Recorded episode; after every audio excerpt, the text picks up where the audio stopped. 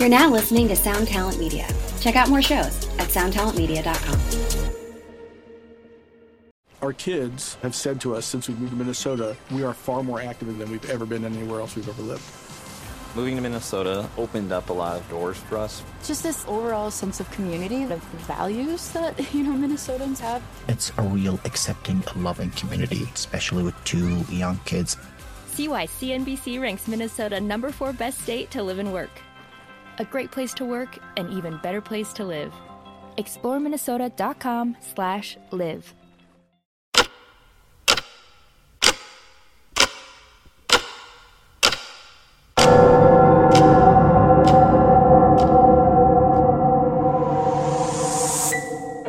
Welcome to 3 a.m. 3 a.m. 3 a.m., where we discuss and dissect the supernatural. What's the scariest thing you've encountered? That's been one of our favorite questions for years. 3 a.m. is the result of asking this question over and over again. Stories we share are typically sourced from those we know, our listeners, or personal experience, the validity of which can be determined by you, the listener. While we might not have all the answers, we find the culture and lore surrounding paranormal events and unnatural occurrences fascinating.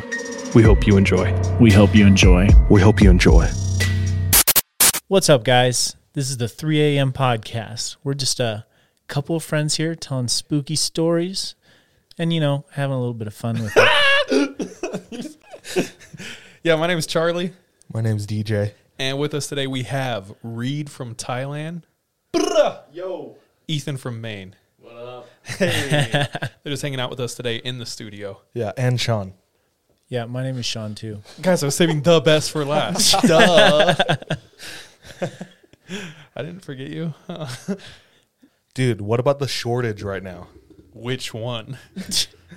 There's a lot of shortages. Yeah. I went through Chick fil A and they told me you can only have two sauces. Oh. It literally changed my whole order, dude. You're like, oh, oh hold on, I gotta like rethink something. A whole minute, made a huge line behind me. I was like, I have to rethink my entire dinner. You're take off the 80 piece chicken nugget, please. I ain't trying to eat some dry ass nuggies.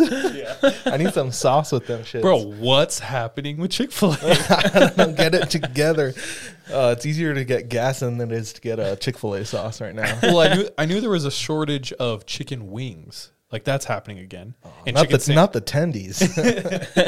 Chickadee dendays. Shout out flagrant. Um, but no, I had no why the sauces. Like what's going know. on in the sauce market? I was like, any of the sauces? She's like, yes, any of them. Even the shitty Polynesian. Yeah. Hey, shut your damn mouth. Take that back, you freaking howly. I'm all. Do you have soy? She's like, we have ketchup and mustard. I was like, oh, these are the dark ages. Miss yeah. me with that. I know. My imagine pleasure, eating, my ass, dude. Yeah. imagine eating Chick Fil A without Chick Fil A sauce. I've done it. It's sad. It's depressing. It's, it's super it's sad. Stupid. Why even? Yeah. what other shortages? You touched on it. Gas. Have you seen what people are doing? It's, it's the it's the vicious cycle. Well, for for people who don't know, there's like a big gas shortage on the East Coast, right?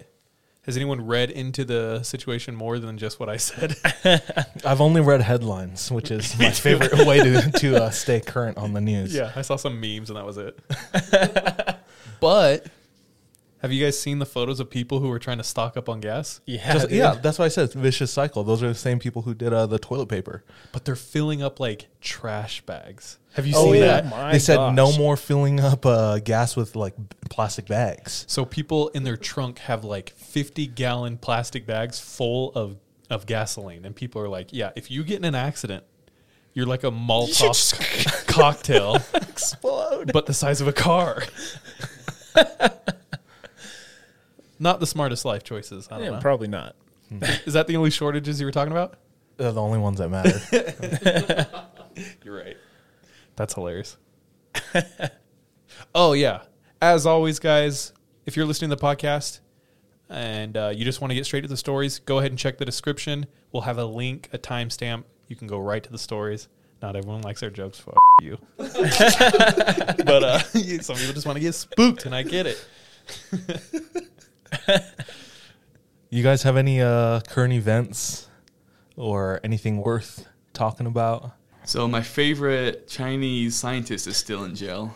Might be uh, you know old news to me, but new news to you guys. This guy Is this the dude who uh like Did was the CRISPR? whistleblower for COVID? No, no, no, no. So this, this is before COVID when he was like doing his uh, hu- human uh, genome editing. So he would take embryos and he could control hair color, eye color, um, genetics like s- uh, susceptibility to like certain diseases, and he can control like how smart this child would be. Is that? Have you heard of CRISPR? Yeah. Okay. Is that the we do a lot thing? of that at school actually? Yeah. Uh, pretty. Yeah, he's doing a lot of CRISPR. Okay. What's CRISPR?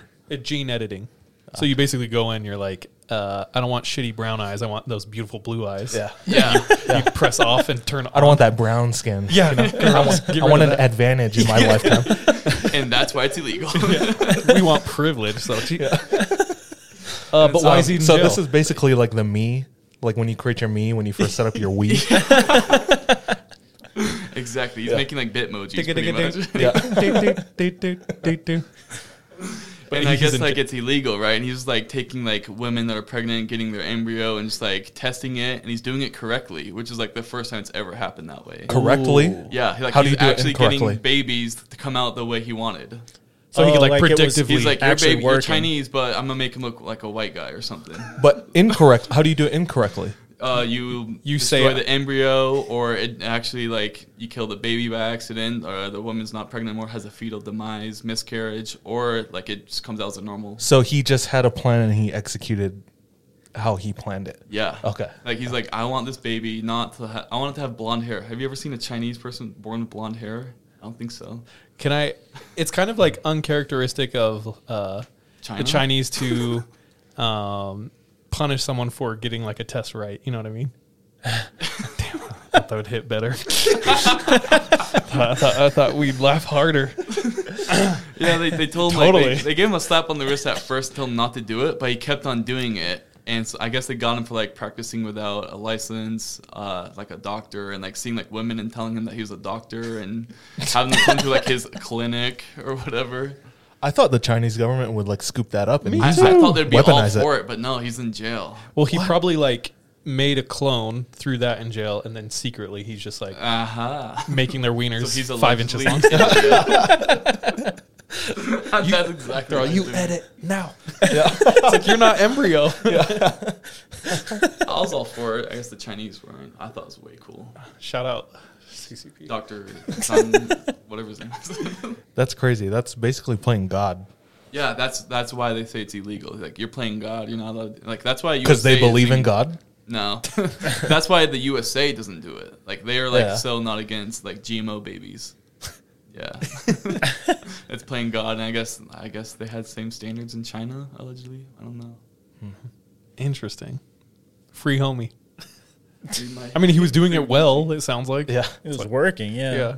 Standard standards in China sounds like an oxymoron to me. I know. Like OSHA doesn't exist. Over, OSHA, OSHA, Yeah, whatever. OSHA, yeah. yeah safety. Yeah. It's like, I've- Workplace safety. I've seen Live Leak. You know. Oh damn. Switching gears. I have a theory about spicy food.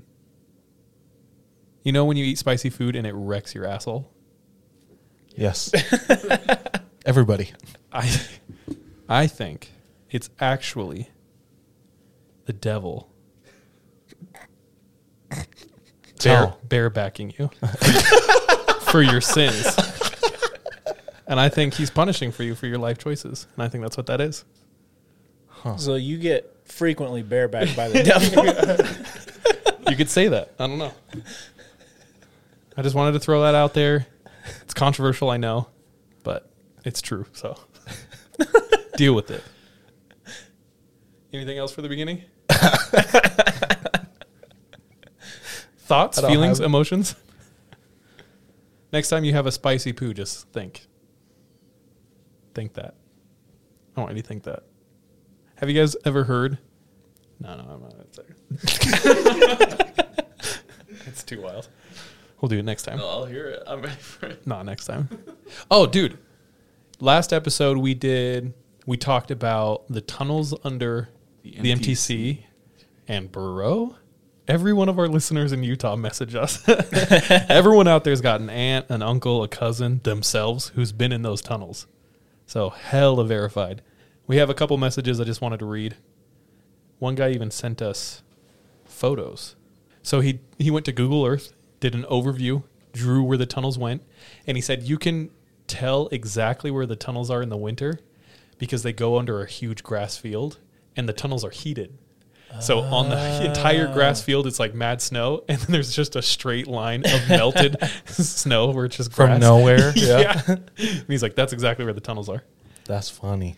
Uh, but he said, one Sunday I saw the door that I knew went to the tunnels. He went in at the bottom of that yellow line. He walked in, turned right. Finally, I went under 9th East and came up across the road. Hmm. Everyone also wanted to reassure, remind us there's a lot of tunnels under Temple Square up in Salt Lake, which like I already knew. Yeah. And you and I, did someone send us a Snapchat? They're doing construction on the temple in Salt Lake City. And so they're like digging out all the ground, the parking lot and stuff. They're like redoing the foundation to make it uh, earthquake proof or something. And in doing that, they've uncovered everything that's under the temple. And someone went like through the chain link fence and took photo of everything that's going on, and then zoomed in in the corner. And there's this like big tunnel that's like way underground, and you can see the tunnel. And they were like, "This is them." so yeah. Yeah, I uh, I'm still kind of an employee at the MTC. Ooh. Now I'm just a volunteer, but like they can't fire me if I'm a volunteer, right? but yeah, I've been in those tunnels too, and uh, I know they're big enough for a car to drive through. Because uh, when we have speakers come, like Prophet or the Apostles come, uh, they just like arrive and like, hey, they're the the Apostles here. Like, get back to your interpreting station. Like, he's here. Like, I've been outside this whole time. I didn't see anyone pull up. and so yeah, it's all underground. That's how they arrive at the MTC.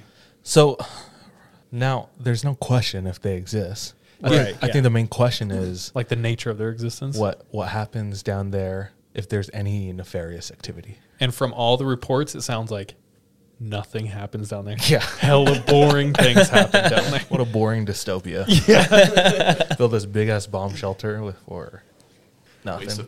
It basically sounds like important people use them to like bypass traffic, and they get in a golf cart and go like two miles an hour in them. So it's like, all right, nothing crazy. But that's that on the tunnels. Give me one Unless second. there's anything else. I'm like racking my brain for more content with the uh, uh, Palestine? Lucifer bareback. Oh. I didn't come prepared. I just only came with my story. I really just thought of it like as I was driving here. I was like, I bet his nasty penis is just inside of you when, you when you have spicy butt. Does it not feel good after though? like sitting there, you're like, don't you feel a little cleansed? Is that just me? I feel like I've been It's exercising. the devil taking his dick out of you, and it's not there anymore. I'm dead ass. You're With a lower back massage. Oh boy. I like that. Uh, we had an update from you know I shared the story about the Ouija board recently from Becca and Yeah. her mom. Uh-huh. Mm. So she just reached out, wanted to let us know she enjoyed it. It's always kind of nerve wracking when you're sharing a listener's story and you're like, dude, I hope I do this justice, right? Right, yeah. Because sometimes you're dealing with sensitive, um, even difficult memories of theirs or experiences. So it's like, as the hosts of the show, we we want to do our best. So it was good to hear we did well. Um, but to clarify a few things about my mom, because remember she was kind of clairvoyant, and you were Yeah. asking, Mhm. like, is it like, is she seeing like election? Yeah. Uh, she said, clarify a few things about my mom. She wasn't out here predicting 9 11 or anything, but she would just get feelings that something bad was going to happen or whatever, and it usually would. Example She was like 13, and her older sister went into labor, so they had to rush to the hospital. She told her mom to take the back roads, not to take the interstate because she had a bad feeling about it. Her mom brushed her off, didn't listen, and like a mile into the interstate, they got into a fender bender, which delayed them getting to the hospital. She remarried. This is a new thing. She remarried. We moved into my stepdad's house when I was like 17. I told her at night when I would go to the bathroom, I felt that something was watching me from the end of the hall. She straight up went, Yep. uh, it's a little girl who plays down there. She said it super casually, like that's a normal thing to say to their daughter. Bro, what if she was lying? What if she She's knew just what it really was? and told her it was a little girl. because it's like something scarier. Dude, yeah. Well, in this thing, she said, also, when I would wash dishes in the same house, I would feel something walk up behind me. I'd turn around, no one would be there. I told her that, and she informed me that there was an old man in the kitchen. She saw the little girl often. She said you could see her in a white dress with dark hair. She said the old man never showed himself, uh, but she always felt him. She said neither of them were evil, and after she passed away, I moved back into that house and I never felt anything scary again. I often wondered if before she moved on to heaven, if she came and got those spirits. Uh, she was an amazing woman, and all around, I miss her every day. I think she'd like how you told her story. I'm glad you enjoyed. Becca. That's I was thinking about that the other day. That'd be like the best superpower, I swear. Which one? 2020 foresight. I think 2020 hindsight's the worst thing when you think of the perfect thing to say or Oh. do after the fact. Yeah, that's right. I just like it sits like a rock in my stomach. It's like why didn't I think of that at the time? You know? I'll tell you what. Every time we record and I'm driving home, I'm like, "Damn it! I could have said this. It, It happens. been way funnier." It happens every day. You know. Yeah. So You telling me you don't like plan conversations like ahead of time? No, we don't plan. Con- no. I'm the only one. Like I'm in the shower and I like practice conversations. Like, oh, that'd be great to say like this to a, in a conversation. I definitely do that, um, and sometimes it makes me like come off intense because like I'm like, bitch, you don't know, but I've role played this like 40 times. you know? so I'm like, I'm all ready. but it never goes as planned. Yeah. Rarely does it. because they go. say something stupid. Yeah. I'm just kidding. 2020 foresight. That's Yeah. cool. I dig that. Anyway, those are the two. Shout out Jake, Becca. Becca, thank you. Yeah. Boys, Let's roll. let's get into it. Okay. Now we roll our 20 sided die to determine in what order we tell our stories. Highest number goes first. And the roll. This show is sponsored by BetterHelp. We all carry around different stressors, big and small. When we keep them bottled up, it can start to affect us negatively. I have benefited from therapy in a way that it's allowed me to feel a lot more light, lightness in my heart, my head my emotions. If that's something that you are needing, if that's something that's missing, uh, give therapy a try. Give BetterHelp a try. Uh, we want to hook you up um, by getting it off your chest uh, and it be a little lighter on the wallet. Uh, go ahead and visit betterhelp.com slash 3am and you can get 10% off your first month. Again, that's BetterHelp, H-E-L-P dot com slash 3am. This episode is made possible by PWC. When unprecedented times are all the time, it's time to start walking the talk. Leaders like you turn to PWC to see and stay ahead. Upskill your workforce, use intelligent automation, and transform big ideas into breakthrough outcomes. Explore the human led, tech powered solutions that help you thrive. It's all part of the new equation. Learn more at thenewequation.com. 19, 9, 3. DJ got a 19, Charlie got a 9, Sean got a 3. Hell yeah. Numbers. All right, nerds. Listen to me butcher these words. Because our story takes place in northern Iceland. Oh. You been? Not to northern Iceland, just Iceland. I mean, What are like it's the all things to do bro. there? Yeah, it's all northern. Uh, there's a lot of outdoor stuff to do. I don't know if you follow. Um, Just waterfalls. oh yeah, yeah, waterfalls, Fermented shark. fermented Hot shark. dogs from gas stations, apparently.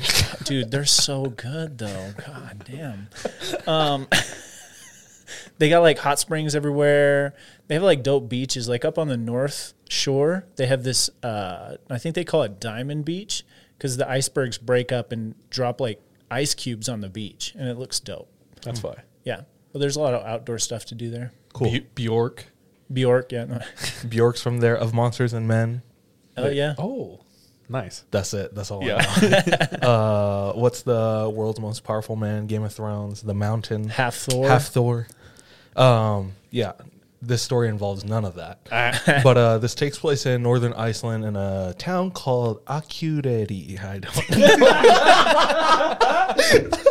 Awkward is how you said that. Akureyri. Dude, it is beautiful. Bring up uh the pictures. Don't go slow, go slow, go slow. Dude, this town looks like Oh shit! Hold on. this town, if you scroll down a little bit, that looks like It looks dope. that like that town square with the Christmas tree. It looks like the North Pole, you know? Yeah, it's gorgeous. Super picturesque. Beautiful buildings. But this uh this is the main town. So this uh the story starts about a half an hour car drive away from there in a farm called Myrká. And if uh looking at the pictures, there the city's sitting on a river. And this is called the Hörgá River. Where your mother lives. So we start in Myrká, and there lives the deacon. Myrká actually stands for Dark River, and uh, the story comes from an old Icelandic book written by this Icelandic author in the 1800s, and it's just a series of like folk tales. Dope. And Mirka. Yeah, we're in Myrká, and there lives the deacon. So this story is called the Deacon of Dark River. Oh shit! Son. the deacon has a girlfriend and she lives close to the main town across the Hörgá River. And in this town is a big Christmas party coming up and he wants to take her. Because these books were writ- written in the 1800s, I assume this happened before that. So he actually rides his horse to her house and he asks her to the Christmas party. Will you be my date? They're they're already boyfriend and girlfriend. Yeah, they're already they're dating. Oh damn. Yeah. Um, this girl, her name is uh, Gurun. I have to go to Google Translate and type in the copy paste the letters. But It's a beautiful name. yeah. uh, so he asks Gurun to to uh, the Christmas party, and she says yes. Uh, she lives with the pastor that he's the deacon for. Oh okay. She's the housemaid for the pastor. So she says yes. He's all stoked. He goes home. This time of the year, winter's come. Huge snowstorms, blizzards. In fact, it was kind of miraculous to him because the day he wanted to go and ask her, that day was a little clear. But she says yes, and it's a few weeks out. So the night of the Christmas party, he arrives at her house to pick her up, and it's storming again. The wind is blowing really hard. He's covered in a in a hat and a scarf, protect him from the wind. She's like, I should probably grab a coat. Probably. So she's she's trying to put on this coat. She sticks one arm in, and the wind is like blowing it off.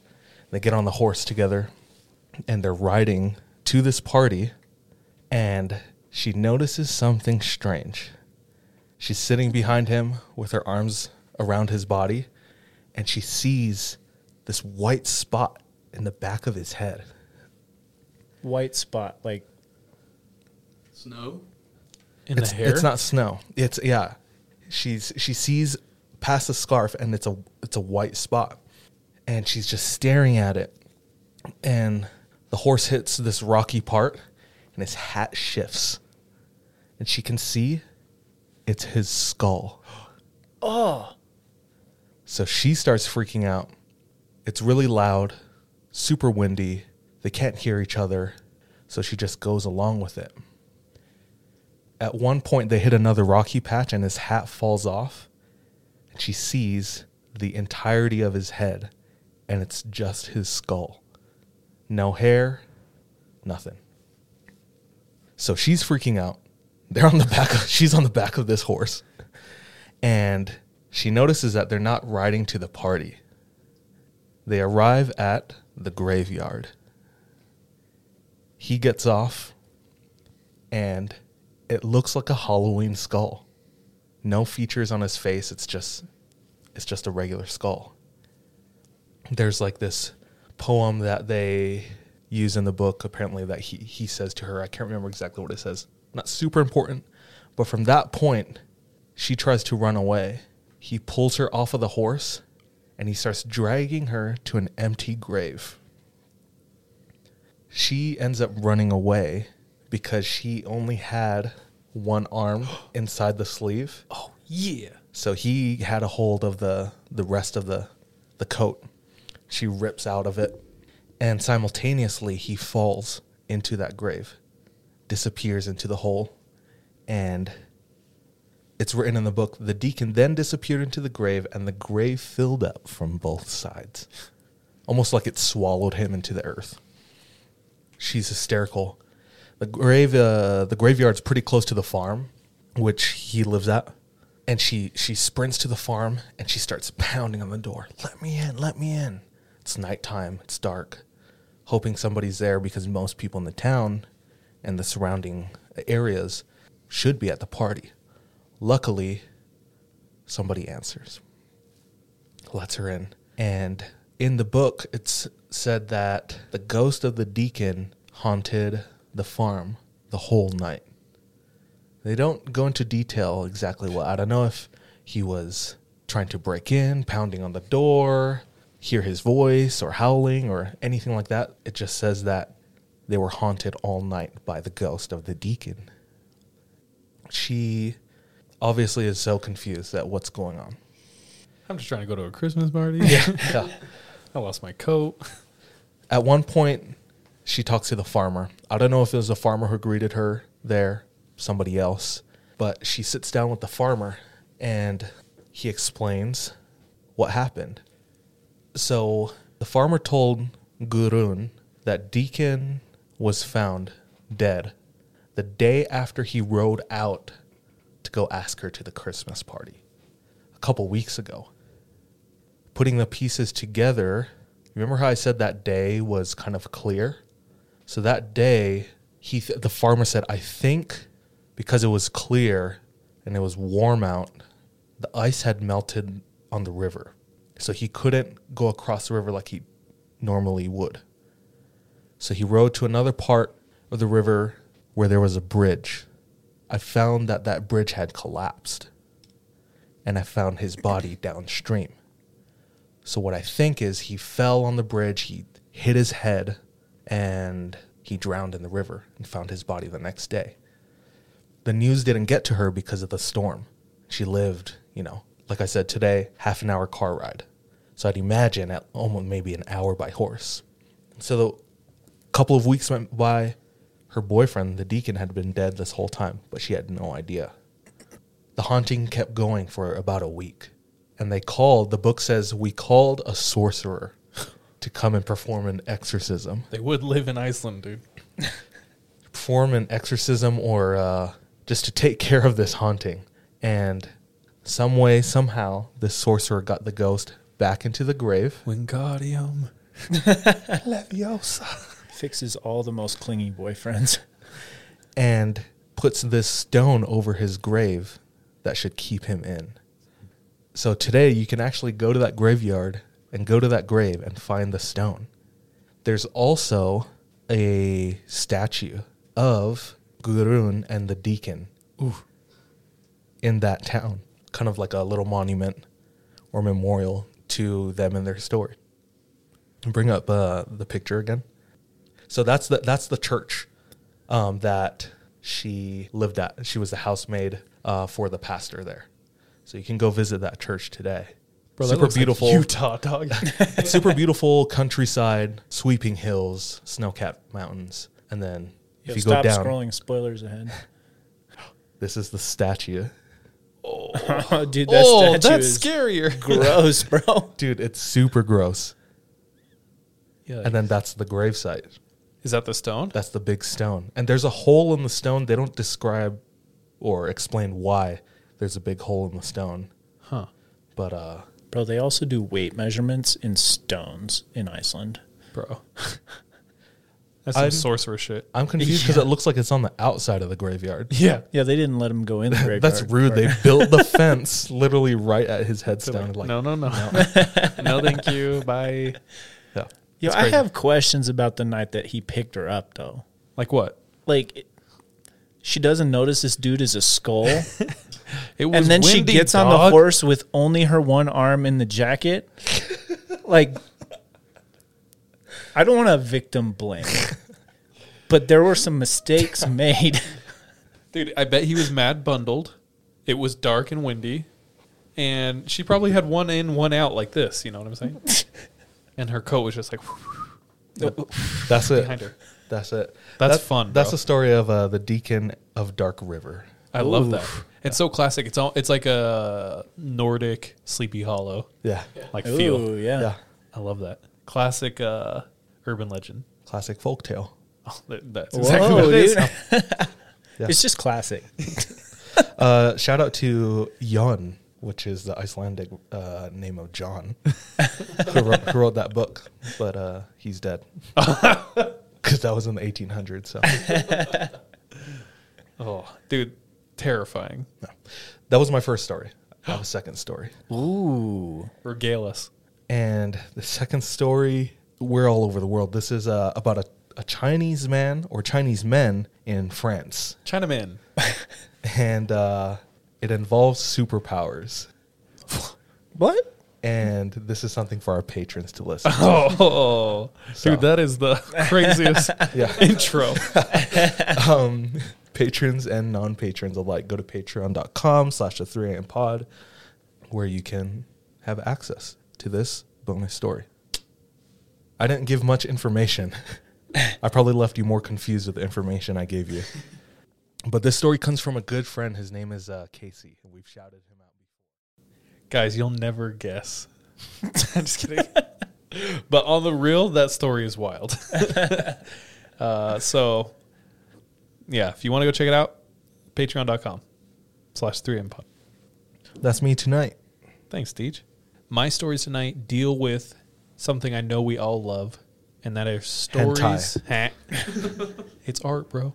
And that those are stories of the wilderness. Ooh.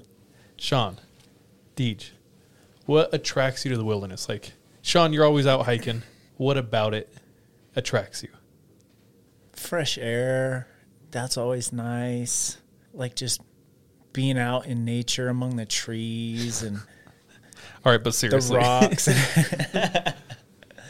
um, I think I also I find joy in just the peace of nature. Like I can go out and not be hearing cars and people everywhere and that that for me when I think it's like you just want I feel like you'd want to get away. When we lived as roommates, Sean would disappear all the time. And one time I was like, "Where the hell is Sean?" And he gets back and he tells me he hiked up, he was bored, so he went to the very top of the mountain that's right by us, which is like no small feat. And set up a hammock and just slept by himself on the top of this mountain. I was like, dude, you wild boy. Bro, that still happens. Guess what? This mountain right next to us is the sixth most prominent peak in Utah, and I'm finna I'm finna climb it. Dope. There's no, no idea. trail either. So you have to find your own way? There's there's a trail on all trails, but they said that it's not really defined, and you have to bushwhack. Jeez. So I'm finna. No, thank you, Doug. you do you. Probably just uh, it's so easy to disconnect in nature, and there's like connection in that disconnect from everything else. I love that. So there is undeniably an attraction for everyone to the wilderness, but there's also like, for me at least, a deep, almost fear. I don't know. I feel like you go, you become way more primal. Like your senses turn on. For me, like when I'm out there and I'm alone, I'm really far away. My like sense of danger heightens. My awareness of my surroundings, things like that. Right. Yeah. I think it's something we all can relate to. I think more so, at least for me, not because I think something will happen, but if something does happen, then I'm by myself and I'm far away. Yeah, you're left to you Yeah. and your survival Yeah. skills. You know what I mean? So this story comes to us from a friend. He was doing his first solo backpacking overnight trip. Nice. I've never done that. Sean, have you done that? Oh yeah. Crazy. So he plans on hiking up this really tall mountain, staying the night, hiking down. Everything he needs on his back. And furthermore, he's doing it cowboy style. So he's sleeping under the stars in a sleeping bag. He's in the Spring Mountains in southern Nevada. He said this place is pretty gorgeous. Beautiful vistas, mountain scenery, very nice. So he starts on his hike and he's about two miles in. He's going along good pace, no, no issues, when a faster hiker comes around a bend behind him and starts catching up. And Sean's worst nightmare happens. This guy doesn't just pass him, he slows down, matches his pace, and just starts chatting him up. and talking and talking and talking. He said nothing was overtly off about this guy, nothing super alarming, but he had this vibe to him that just rubbed him the wrong way. Hmm. He said he was overly like charismatic, overly expressive. He said, "Is this Kevin?" he said he wore a green beanie and had a ten-inch. Yeah, but he said that he said that the hiker was fast though. So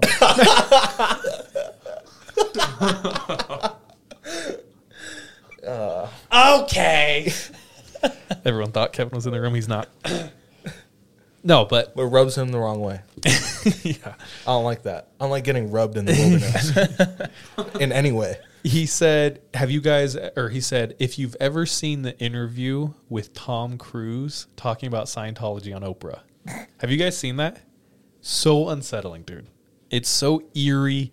He's like overly expressive and like I don't know. He grabs Oprah and is like shaking her and shit. I've only seen that on a scary movie when he's like sw- swinging through the audience. Yeah. He said he was too intense. He was almost manic. It seemed like he was attempting to express like excitement while talking. And just the whole time, this dude was like, I don't like this. Missionaries do be like that. Finding you in the wilderness, sharing the message. Do you have a, a minute to talk about Lord and Savior Jesus? He said, in talking to him, the guy, they're just like, you know, trying to strike up any conversation. And the guy starts talking about how he really likes challenging himself. He says, but I feel sick because nothing really feels hard or exciting anymore. Where's the where's this conversation going, bud? He then says, nothing really, quote, made him hard like it used to, to paraphrase. So the conversation is going into murky waters. A little bit. And our homie is like, I no me gusta, you know? he said he felt freaked. He felt off. He's alone. There's nowhere, no one out here. It's just him and this guy on a trail. And he's talking about what used to get him hard, stuff like that. so he, out of desperation, I'm sure, just says, All right, man, like, been a pleasure. Uh, I'm actually going to take a break. I'm going to have lunch, but uh, I'll see you up the mountain. Like, have a good one. And he stops, eats lunch, and the guy thankfully continues hiking on. Right. He said, eats his lunch, takes a break, takes in the scenery, starts back his hike. And honestly, it slipped from his mind. It wasn't even like, it was kind of just a passing encounter. He stopped thinking about it from that point. He had an amazing rest of the day. He summited, he saw the vistas, took his photos, took it all in, conquered the mountain, and then found, he said, a gorgeous spot to spend the night. He described it as like an outcrop near a valley. Amazing view. He was like so stoked. Dope. So he set up his camp, he ate his food, and he just kind of settled in for the night. And then night falls. And he's alone on this mountain. And he's alone with his thoughts. And a little feeling of unease starts creeping in. He hears a crack of a branch somewhere off in the forest and he looks over his shoulder. And you guys know, like, once that starts, it's a slippery slope. Mhm. Like, once you look out of your shoulder and fear once, you're looking a hundred more times. It, like, doesn't stop. And that's what happens. Just this uneasy dread grows and grows until he is fully freaked out and he doesn't know why. And then the thoughts of that hiker and this conversation he had start come right flooding back into his mind.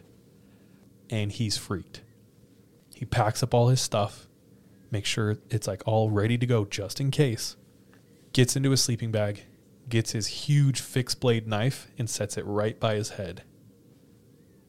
But he can't calm down till he pulls out his phone, pops in his headphones, and turns on his favorite podcast.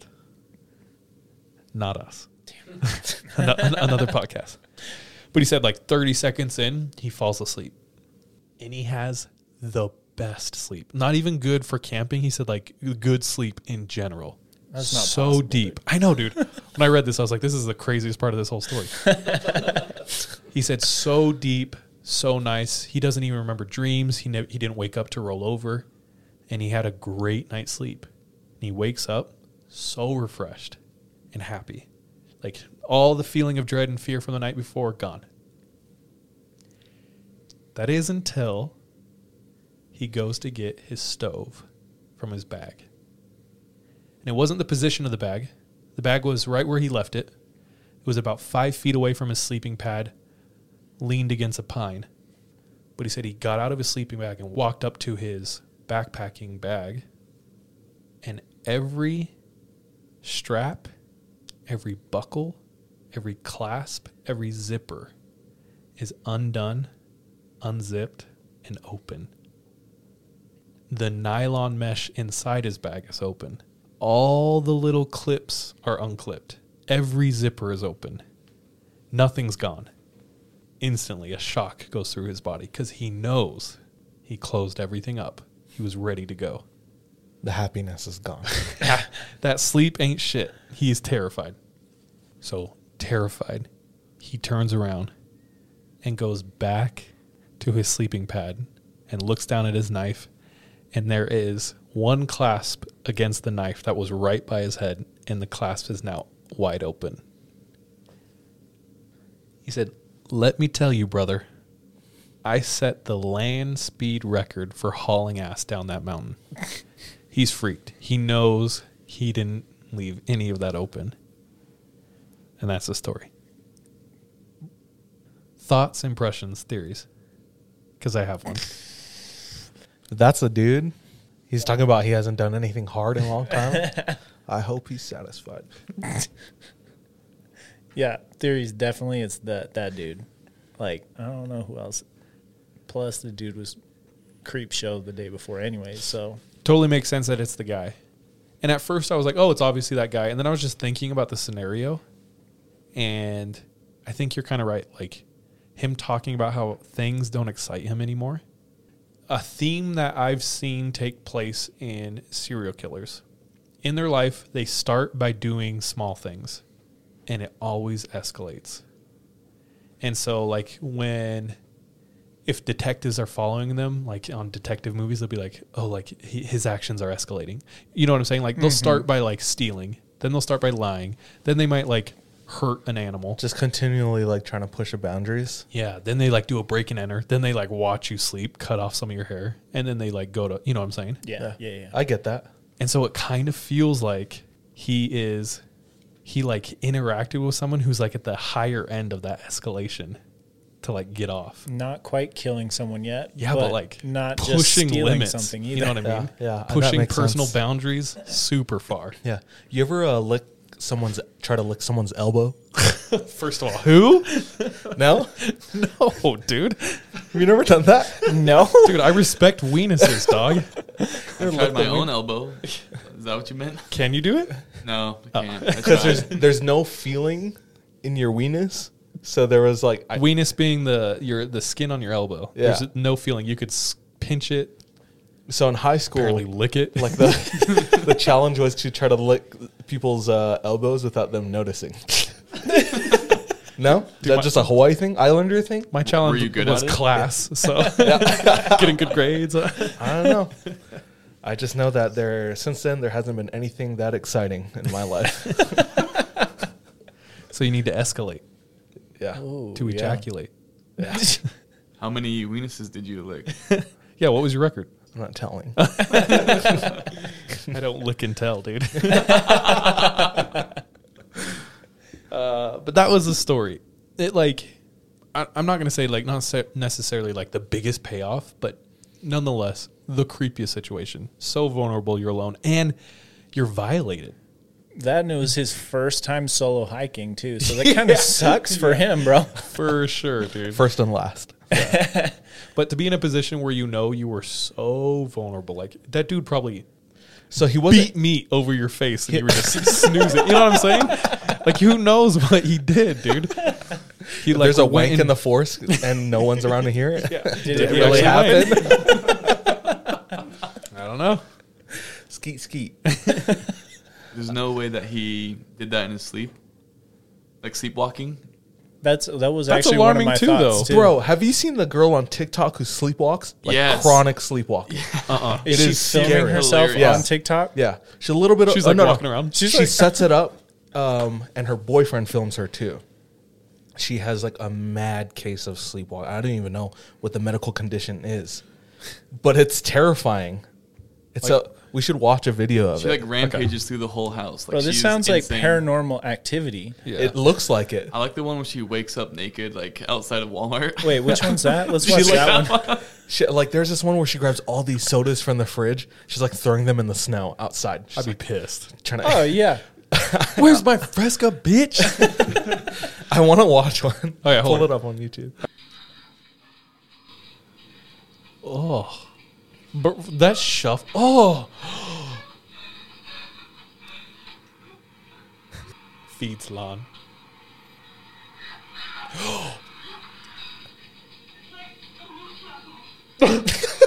it's like a moose knuckle. She's acting a little Robert Downey. If you know what I'm saying.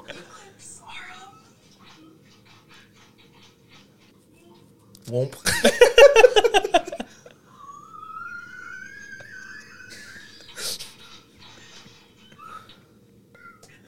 That's long. Bro, does do you like do you wake up rested if you've been running around all night? that sounds like it sucks. You're not supposed to wake her up either, I think. I know. Uh, does anyone know the I don't know. We need to look up the reason behind that. Anyway, what were we even talking about? Could I have think been I'm the telling a story doing or it to something. himself. Anyway, shout out his right. name or username is Wake and Bake, bro. Hey. yeah, he's nice. I was like, "Yo, can I share your story?" And he's like, "Hell yeah, bro. That's what stories are for." I like, "Okay, thank you." So anyway, story two. Should I share it or should I save it? I'll save it. Save it, dog. This one though, I shared this one, like the wilderness one, to tell this one because this one freaked me out, and so I'll share it next week. so that's me tonight. Thanks, Charlie. All right, guys. I uh, found this story while, you know, just browsing Reddit. Just going to give you that right now. I found this thread, which was What are the scariest folk tales in your region? And this guy shares a story from Victoria, Australia. And he says in the early 70s, there was a young couple that moved to a new plot of land around a large billabong, which is a large lake, body of water. Bro, just say lake. Yeah, dude, he's just trying to be cool, dude. the couple's names are Bob and Nancy, and they're just your average couple, nothing special. Bob works, goes to the pub, comes home to his beautiful wife. That's their schedule.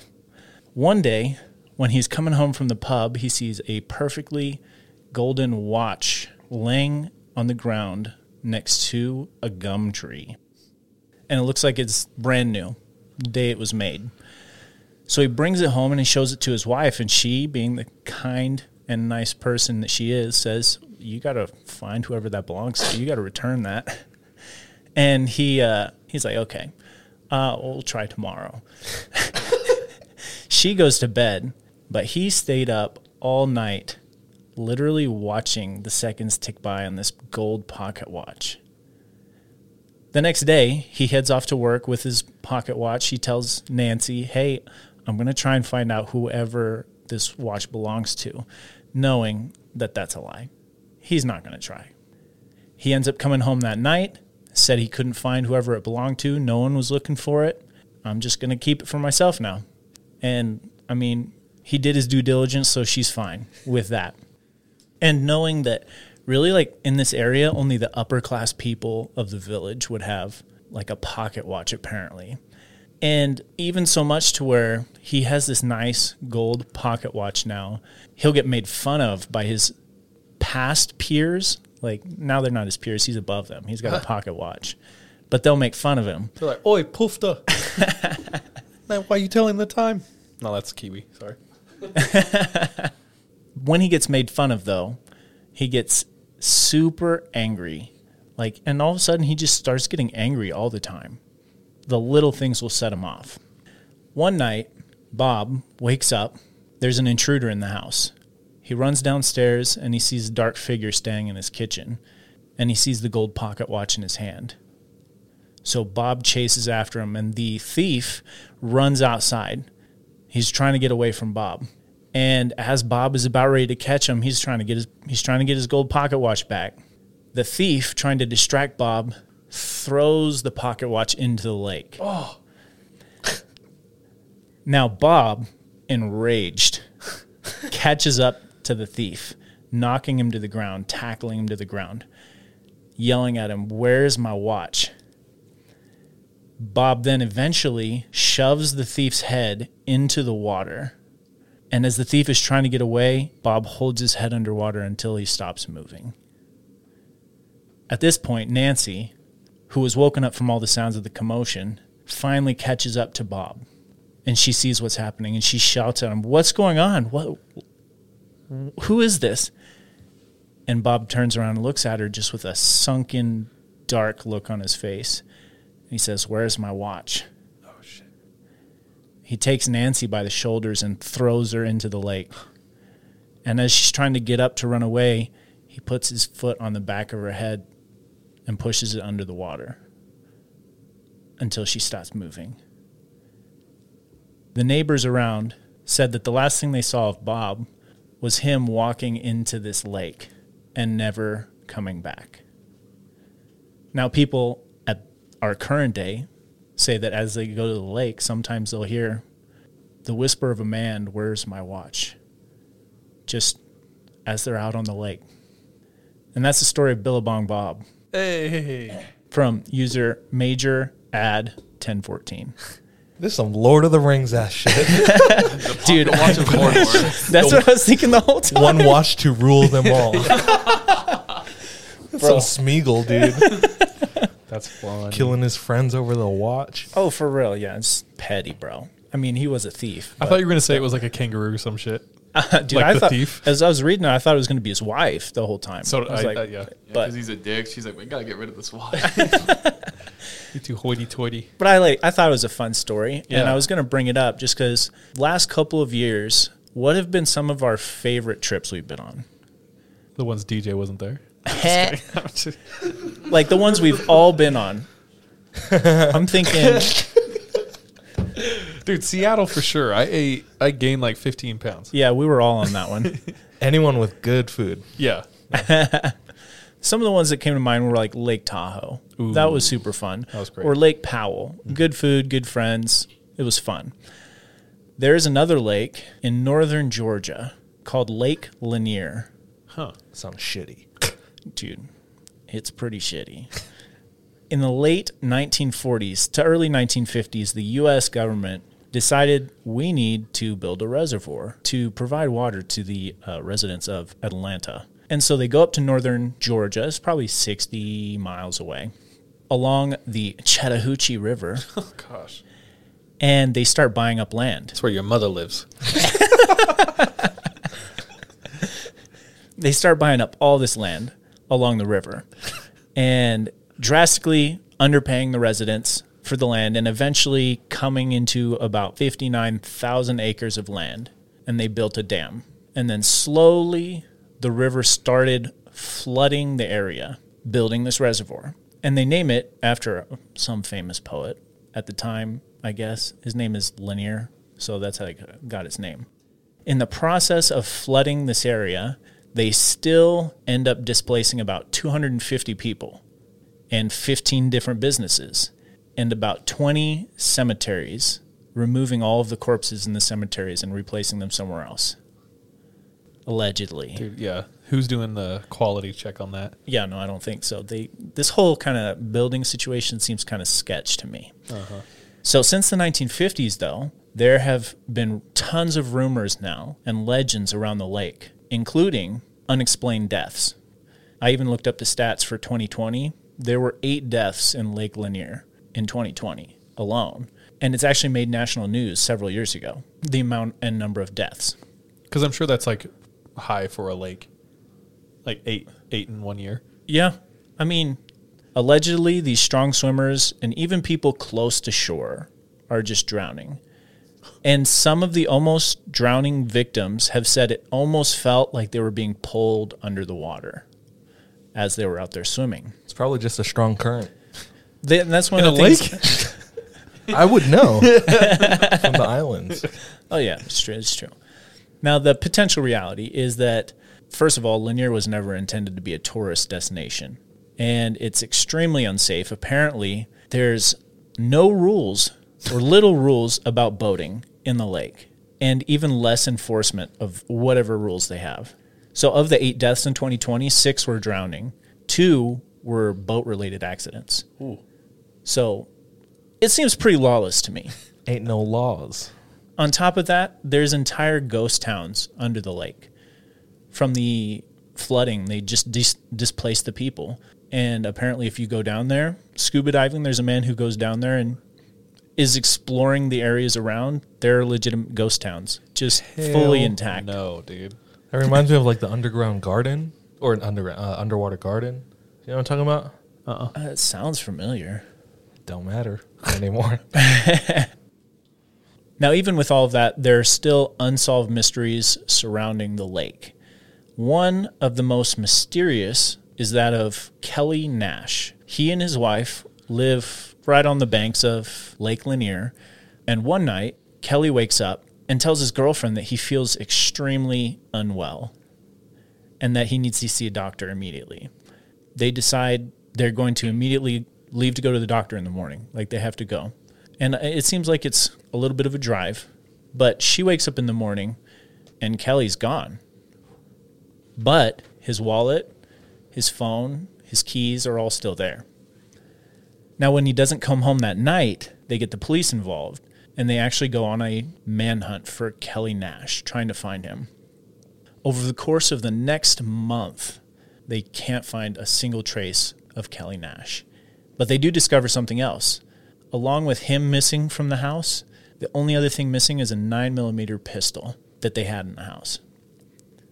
About a month later, a fisherman discovers a body in the lake, and they discover it's the body of Kelly Nash, Ugh. still wearing the pajamas he was wearing that night.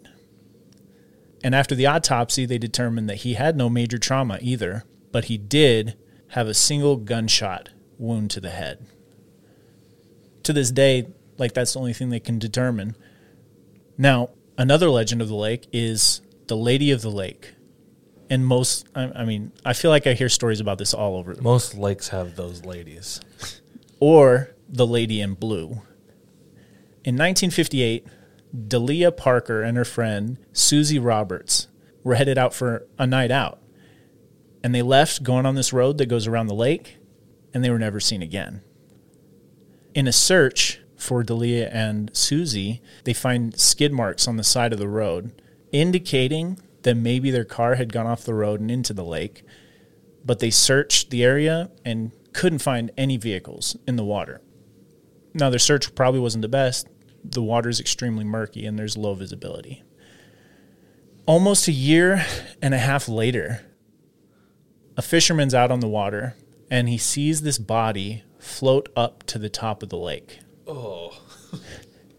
He drags the body in, takes it to shore, and with a little investigation, they presume it to the, be the body of Delia Parker. But they can't verify that because, along with several toes missing from her feet, both of her hands are gone. And the only thing they can make any type of identification from is there's a blue dress that she's wearing, which allegedly was what Delia was wearing the night she disappeared. But this was a year later? Year and a And her- half later. and her body's Oh. like her body's decomposing, but the tattered dress is all they have to go off of. In 1990, almost 30 years later, there is a construction crew dredging the water for a bridge that they're going to be building across this lake. What's dredging the water? Just kind of like scooping out Huh. tree trunks, stuff like that. Because basically, a fully forested, fully towned area underneath the water. It's I'll show you some pictures, but it's weird because there's islands in the water. For them to build, To build they a need to bridge. like clear that Yeah, the area exactly. underwater. so they can put like the poles in the water. But like there's islands in this water in the lake that were at one point mountaintops that just got filled up with water. So 30 years later, this construction crew is dredging the water and they find a vehicle and there's a body trapped inside the vehicle. The body was so decomposed to the point where they couldn't identify it, but in the car, they actually find personal items in a purse that identifies the person as Susie Roberts. Now, the legend surrounding this, though, is that sometimes as you're going over the Lanier Bridge, you'll see a woman in blue walking up and down. And the legend says that she's trying to find her hands. Oh. Now, the last legend is that of a shadowy boatman that uses a pole to move his raft and is only lit by one lantern. One of the most famous stories of this boatman is that of a few fishermen that are out on the lake about 3 a.m. just for a night cruise. And apparently, allegedly, you will only see this boatman at night. So they're out fishing and they see off in the distance, probably 50 yards away, a boat, just a raft, slowly coming up. And they notice that it, there's this shadowy figure on board, seems to be using a pole to guide the boat. And they think that's weird because they're in 45 foot deep water right now. And there's a single lantern lighting the boat. All of a sudden, the shadowy figure seems to be shouting something at them and then jumps into the cold water and starts swimming towards them. Oh. The fishermen, freaked out, decide they're going to pull up all their nets, get all their gear, their GTFOing, and then they went when they look back at the boat, it's gone. And that's the stories of Lake Lanier. And as I was like researching all of this, strangely, again, I found out Mysterious Universe covered this. Uh. And so I got to shout them out. That's where I got a lot of my information. But allegedly, Lake Lanier is one of the most haunted lakes in the U.S. and the world. I'm sitting here being like, I think, I think I've heard, and maybe I've heard an episode or something on it. And it's possible. Because the the one where you said he gets up and he dies and he has a bullet hole in his head, that sounds so familiar. Well, and that would that one I think was covered on national news too. Oh, interesting. So it's been covered all over the place. I just found it while I was researching on Mysterious Universe. Hmm. Ugh, I already have an issue when I'm like swimming in open water or deep water, like wondering what's below. So yeah, if you went to a place like that and you know there's literal towns down there, like homes and stuff, Yeah. that'd be so eerie. Well, and the other thing too, and part of the legend they they think for why people get this, they feel like they're being dragged under, is there are giant catfish in the lake. Oh hell, The those are size of- to me. the size of like say a twelve year old kid. Is that what the noodling? Dude, yeah, you'll They go stick their arm inside the mud and they pull them out. pull them out. Yeah, but they like live by the dam, and I don't know. Oh. So I'm from Washington, and there's a bunch of dams on the Columbia River, and on one of these dams, I ha- I knew someone that would go fishing for sturgeon, I was gonna say sturgeon. and sturgeon are giant. We got to show DJ. so huge. These are like Here, I'll, I'll do it, Are they long and skinny? bro. They're dinosaurs. oh yeah, they look terrifying. Whoa, That's trippy, That's sick. bro. I was trying to envision it, but I've, I've, I've I haven't had any reference to that before. So like that's what that looks like underwater. It's a shark. Yeah, those are in the Columbia River, and uh, apparently there are catfish that size in Lake Lanier. Oh my, that's big.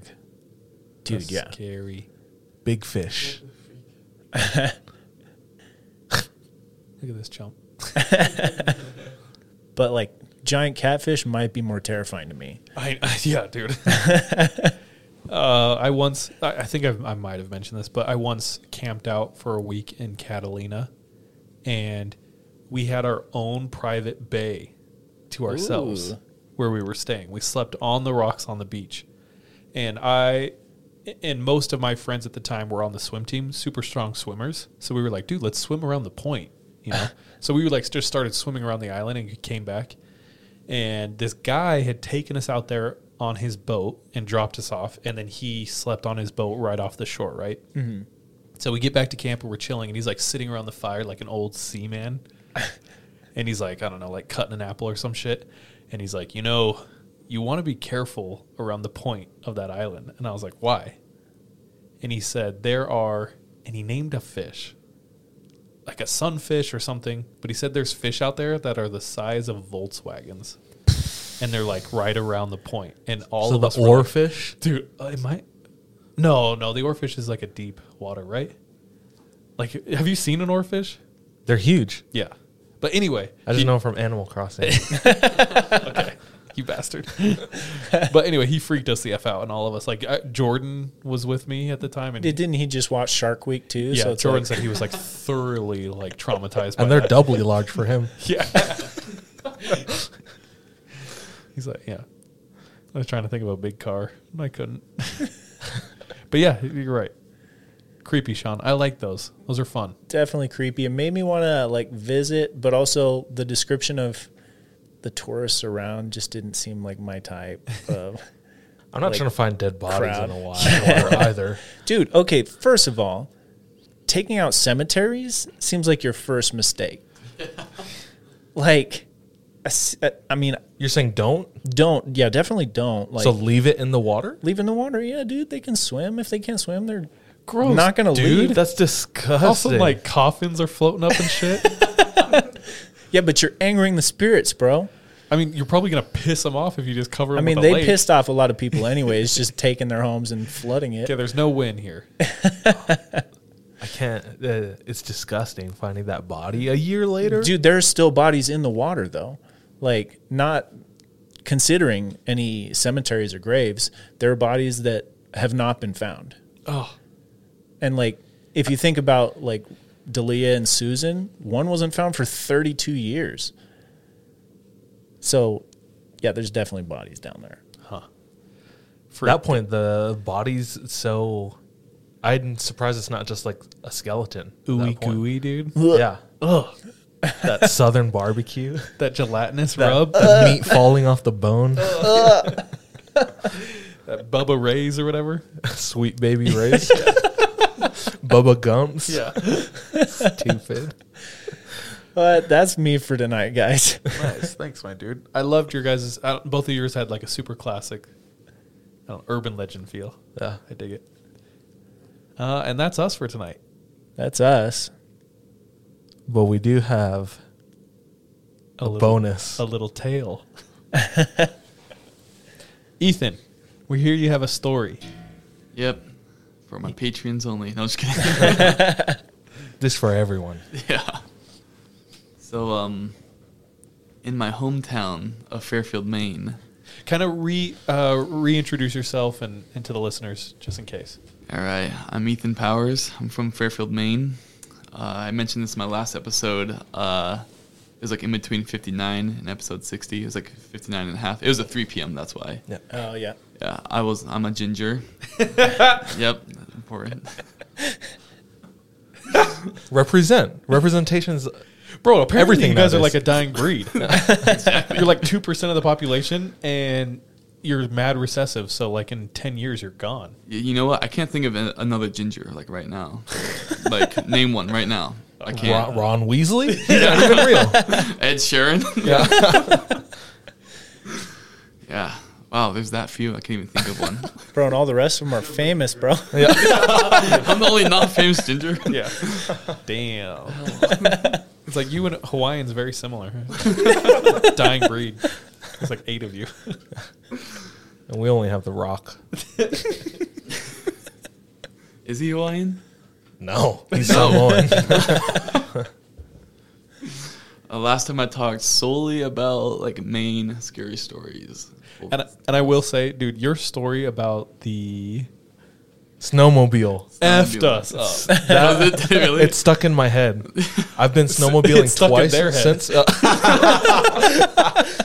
uh, I've been snowmobiling twice since that, and I've thought about it Oh man. every time. Yeah, like the worst part is it's it's real. Like I Yeah. get that. Like I wish it was just a story. Yeah. Yeah. But it's like, oh, I I still even remember like the newspaper that had that on there.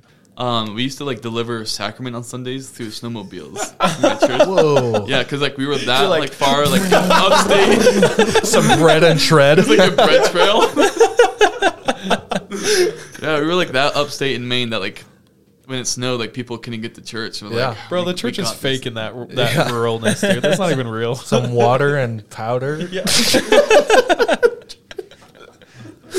And uh, like one time, like we never, we'd always just use like members like snowmobiles. That's, that's how they like show up to church because it's like backwoods of Maine. And we're on the way to like a lady's house that was like out in the middle of nowhere, Cornville, Cornville, Maine. Cornville. Farmville. and like we were in like a meadow, and uh, the the kid that was riding me was a he was a priest also, but he's older. yeah, I got the sacrament. I got a loaf of bread and some trays in my hand.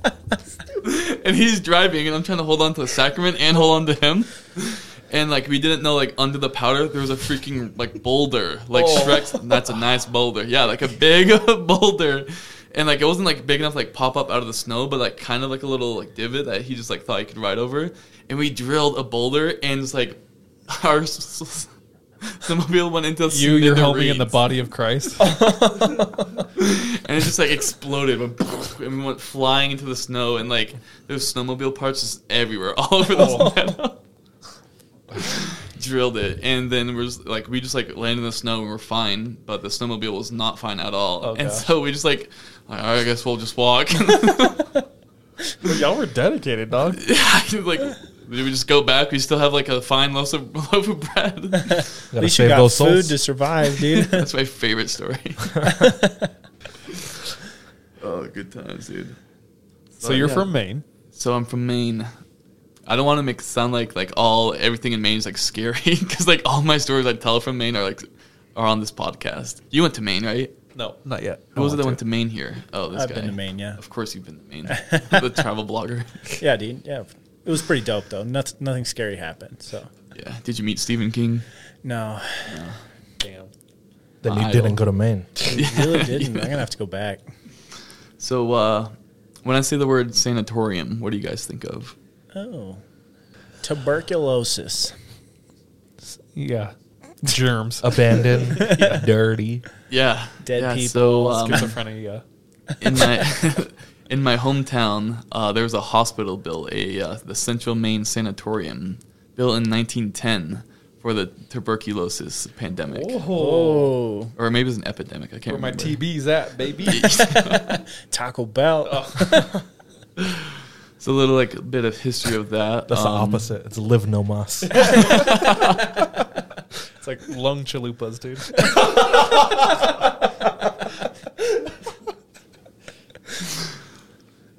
Um, there was uh, another tuberculosis, like tuberculosis. Am I saying that right?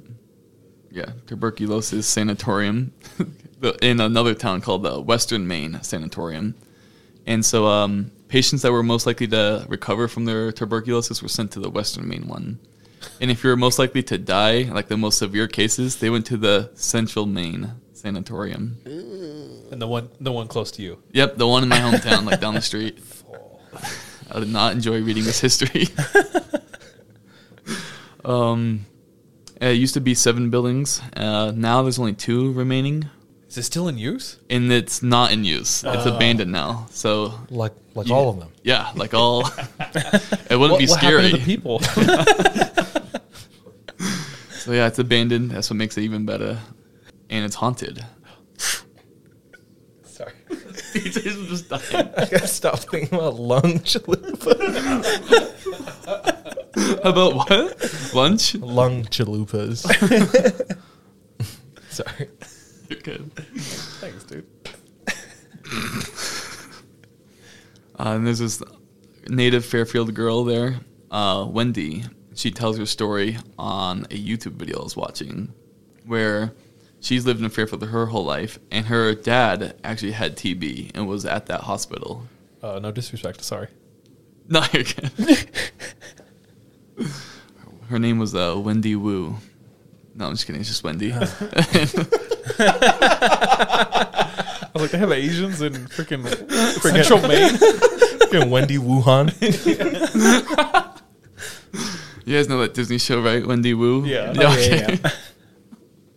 And um, after it was after like the tuberculosis pandemic, it was used for like other like various hospital needs. Like at one point, it's like a alcohol like withdrawal rehab place and kind of stuff like that. Wendy's experiences though, uh, she's gone in there before because now and I think you can even look it up. It's just like this abandoned like hospital building. Let's do it. Yeah, let's do it. Okay, so here's like the original one. Yeah, when it was like seven buildings. That's when it was like during the pandemic.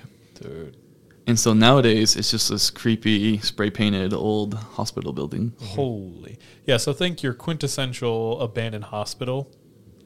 Brick building. Terrifying. Yeah, terrifying. That's- Looks this like is it. it has not been used since the 30s or something. Also, freaking what Elon, dude. Oh, in Maine. Have you been listening to that? Yeah, I heard part four by accident. Oh, so I need to go back listen to the rest of that. So still up today, and Wendy went in one time. She tells her experience. They went in with flashlights and a camcorder, and as soon as they went in, the batteries died on her camcorder, and she had full batteries because she like wanted to film this experience because she's heard it's haunted they could hear footsteps the whole time that they were in there. Like someone was like stepping on broken glass, and it wasn't like no one else was with her. She's like, "There's people in here." She could hear footsteps, and stuff was like breaking randomly. Like Wait, she went by herself. she went with a friend. Okay. Just just the but two of them neither were of them were the footsteps. no, yeah, they would just be Ugh. standing still, and down the hall they could hear stuff. Ugh. And like they'd go into like a room, and like there'd be like something broken, like it just fell off the shelf almost, and it was just like broken. Like who's pushing stuff off the shelves and breaking stuff in these rooms? Oh, Wendy's husband went. Oh yeah, it's her husband. That's what she went with. Um, there's like a bathroom, like a big bathroom, and it has like a massive like jacuzzi, whirlpool, and I imagine that's just where they cleaned patients or something, just like the tub room. We even have those at the hospitals today, just like a massive shower room where you gotta like hose down like poopy patients. Someone that had a code brown, you know, you just gotta bring them in that room and just shoot them with the fire hose. and uh, when they went in there, she said that her husband felt something grab his leg, and so they like they they just ran out. That was the last time they went in there. So they definitely feel like there's a presence in there, you know. Seems like it. And so she's told this to her family. And Wendy said that uh, her daughter went with her boyfriend. And um, this is trippy. Uh, so her her daughter and her boyfriend, I don't know her daughter's name. They went in. They saw someone wandering around, which made them tripped out because they just got in. They were walking around and they saw like shadows and like they saw another person in there. And of course they went or like at dusk. And so they said they're never going back too. Ugh. So this made a uh, ghost hunting uh, group named the Seventh Seekers want to come and do an episode on this. I'm not sure if they're like a YouTube group or a, a TV show, but um, I saw them on like a part of it was on their on a YouTube channel, and I got to watch some of their footage. But uh, they went in there with like all their gear, and they had like a paranormal EMF sensor. I think it's like a electromagnetic force sensor, and I guess that's really well for uh, paranormal activity. I, I mean, I wouldn't know. And the whole time that they were in there, the uh, meter was flashing back and forth from green and into red, indicating high measurements of activity. In their video, uh, they could hear moans. Oh. moans. they had some horny ghosts in there. Yeah. That's where your mother lives. Shut up, can, can ghosts get it on? Is that, can, Yeah, probably. I think so. Yeah. People have sex with ghosts. Yeah, succubus, incubus. Have you ever heard of that? I've heard of Mary. Or TLC. oh my gosh. I get you. I get you. oh, holy. Um, but TLC, TLC, like my strange addiction. Like there's this one girl who's like, I have a, I like to have sex with ghosts. There was a girl. Oh, yeah, that's right. Recently in the news who was like supposed to marry a ghost. Do you remember that? And she made it to like national news, and then on the day of the wedding, the ghost stood her up. so he was a no show. Yeah. yeah. He she got ghosted. We're really losing listeners on this app. Oh yeah, and so um, the whole time that the uh, seventh day, seventh day Adventist, the seventh, uh, what do they call them? Seventh seekers. Seven seekers, Yeah, yeah. there we go. Seventh day Adventist. I wanna watch only- this. I can only, t- yeah, I actually have like the YouTube links like right here. Send it to us, yeah, All yeah. right, bro. And um, they had like high like frequency happening on their little EMF sensor. You're hearing moans and stuff, and even in the videos that you can watch, you can hear the moans too, Ah. which is weird. Yeah, I kind of wish they went at nighttime. They went in the daytime. Yeah, they went in the daytime. Dude, they're not real, dude. Yeah, and I guess like they didn't have their uh, night vision like stuff with them, so they went at like dusk or something. Excuses. So the ones that we get to watch that aren't on like their show, the ones that are on YouTube, they went through the day, which is a bummer. Unfortunately, the footage that we can see was only a little bit because again, their ca- their cameras died. Oh. Even like a uh, professional ghost hunter could even have his camera gear work Hmm. in this thing. I know we just talked about it, but we we recorded an entire episode on location in one of the most haunted buildings in Salt Lake. Oh yeah. And dude, we were so stoked on the interview, and we get home and the effing file is corrupted. Like we can't. You, I, we like export it and you listen back and it's like, and we, it, yeah, it- it- like it's all jumbled. The ghost just downloaded like a virus on your computer. We got hacked. Hacker man. yeah. And I was telling the story, like, and I was sharing it with like a buddy of mine, uh, Jordan. He was actually on my last episode. Um, I can't remember like what we were telling the story that I told, but he was. In my, I just remember he was in the last episode. He was a neighbor. He was also neighbors to like that Georgia family that had like incest children. Oh yeah, yeah, yeah. Weren't they from? Oh wait, Georgia, dude. Oh, Lake Oh, Lanier, dude. shit, they were from Lake Lanier. yeah.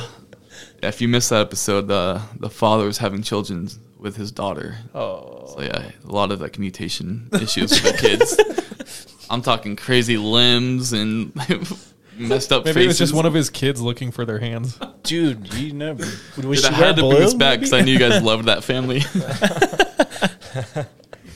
Anyways, I was telling Jordan about this. He's like, dude, I've been to there. Because I've only like driven past it because it's on like by a highway. So it's pretty easily accessible. Easy, bro. There's not even like a fence or like a like you just drive past it. It's just like on the side of the road.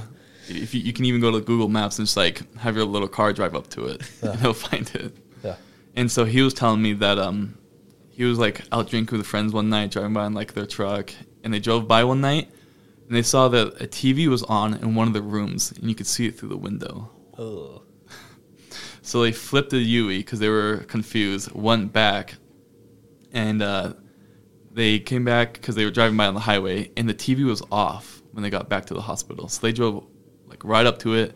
They got out, had some flashlights. They peered into the window, and Jordan says this: "I shit you not, the only thing in the room was a smashed TV with dust all over the broken glass." As if it, Ah. as if it had been like broken for like a long freaking time. Yeah. He said they got so spooked they ran back to the truck and they swore they'd never go back. Ugh. The last time this place was ever used, it was used for like alcohol rehab and a nursing home. But way back in the day, it got shut down for elder abuse. Oh. They were running a uh, nursing home fight club there. No way. I'm just kidding. Oh, damn. I was like, Elon continues. no, there actually was. I just read an article about a place that was actually doing like a nursing home fight club. I just thought that was hilarious. Um, it's been. okay, I don't know what's real anymore. No, it's um, it's like a five acre lot, huge hospital, and the campus has been up for sale for decades. How much? How much? Probably dirt cheap, dude. But nobody's buying. It's a rundown building. It can't be expensive. Start recording there. And it's in the middle of nowhere in central Maine. Nobody wants it. Dude, that TV one was my favorite one. You saved that for last, huh? Yeah, dude. I love that. That makes it gives off like stair vibes in the woods. Ooh. Oh yeah. Just like something that's not supposed to be there. Things that shouldn't be. Yeah. Bro, um, places like that freak me out, and I'm a full on believer of residual energy. And especially like a location where it just has years of shit. True. You know what I mean? I don't know. Freaks me out. Years of shit. Yeah. Still up today. 67 Mountain Avenue, Fairfield, Maine. Oh, so for 937. Go visit. For the most adventurous, go out there and let us know. Google map it. Crazy though. Yeah, we always That's have fun. these stories of like someone says, "I'll never go back" after seeing something. Is there like anywhere you'll never go back to? Church. No, just kidding. just kidding. Uh, I don't think so. It's not. Nothing has scared me like that. Yeah, yeah, yeah. I can't think of anything for me either. But it's like so many of our stories end. They swore they would never go back there. Uh, there's definitely things like I used to go exploring at night up the Alpine Loop, like, and I probably won't do that again, just because everyone who's been like, "Bro, there are straight up mountain lions that will kill you." And I oh, was- Oh, yeah, dude. and I was just walking around like willy nilly. When I was out there hiking last, no, two weeks ago, I was like, I, I get to the point where there's snow, and then I notice like footprints in the snow, but I was like, this is kind of big. They look like moose prints. And then I look up, and 20 feet in front of me, there's this giant ass moose just coming right across the trail. And I was Ugh. like, That's terrifying. and then it goes up, and there's another one on the top of the trail. I was like, "Fuck, dude!" I like stop, wait for it to go, and then slowly walk past it. Is like with my phone, just like filming at the same time. That's crazy. But I was thinking about that with mountain lions too, because I was like watching for tracks the rest of the way, and I saw like dog prints and stuff like that. But Hmm. Definitely, definitely something to think about while you're up there. But yeah, nothing. Nothing has freaked me out to the point where like I won't go back yet. Yet, dude. Yeah. Especially with friends. Yeah. I always feel like the strength in numbers. So True. Friendship. uh, Reed has a story as well, but he has to do more research. Aw. so he won't be sharing tonight. it's been good. It's been great. Feels good. Feels great. It's all right. And with that, I think we're going to close it up. Thank you so much, everyone, for listening. We really appreciate the listenership. For real.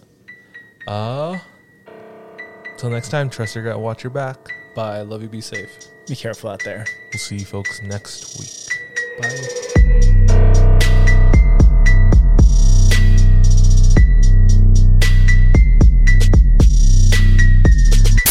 Hey, thank you so much for tuning into this episode of 3 a.m. If you want to support us, visit our Patreon where patrons have access to exclusive content. If you're not able to support us monetarily, don't worry. This episode is on us. You can still rate and review us on whatever platform you listen to us on. It really does go a long way. You can also follow us on social media. Our handle everywhere, including Patreon, is the 3 a.m. pod. Finally, do you have any scary stories? If so, submit them to our website, the3ampodcast.com. We love any audio or visual aids that can help bring your stories to life. So file uploads are welcome with your written submissions. We're anxious and excited to hear from you. Our kids have said to us since we moved to Minnesota, we are far more active than we've ever been anywhere else we've ever lived.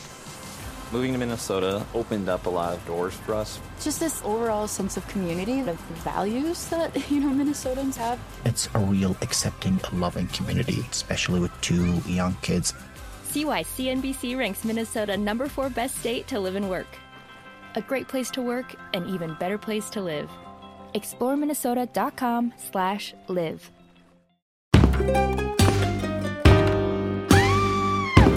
Hi, I'm Sean McCabe. And I'm Carrie McCabe. We are, well, married, obviously, but we're also obsessed with the darker side of things. True crime stories, alien abductions, poltergeists. If it leaves you scratching your head and keeping those lights on at night, we want to hear about it. That's why we host the podcast Ain't It Scary with Sean and Carrie. Every week, we bring our listeners a true story guaranteed to send chills down your spine. From history's most brutal serial killers to the mystery of spontaneous human combustion. Yep, lots of these stories leave unanswered questions behind, and you'll get to poke through the rubble of the evidence with a hardened skeptic and. Someone whose mind is more open to fun. Yeah, that's what I was gonna say. You can find Ain't It Scary with Sean and Carrie wherever you get your podcasts and on social media at Ain't It Scary. Come play with us.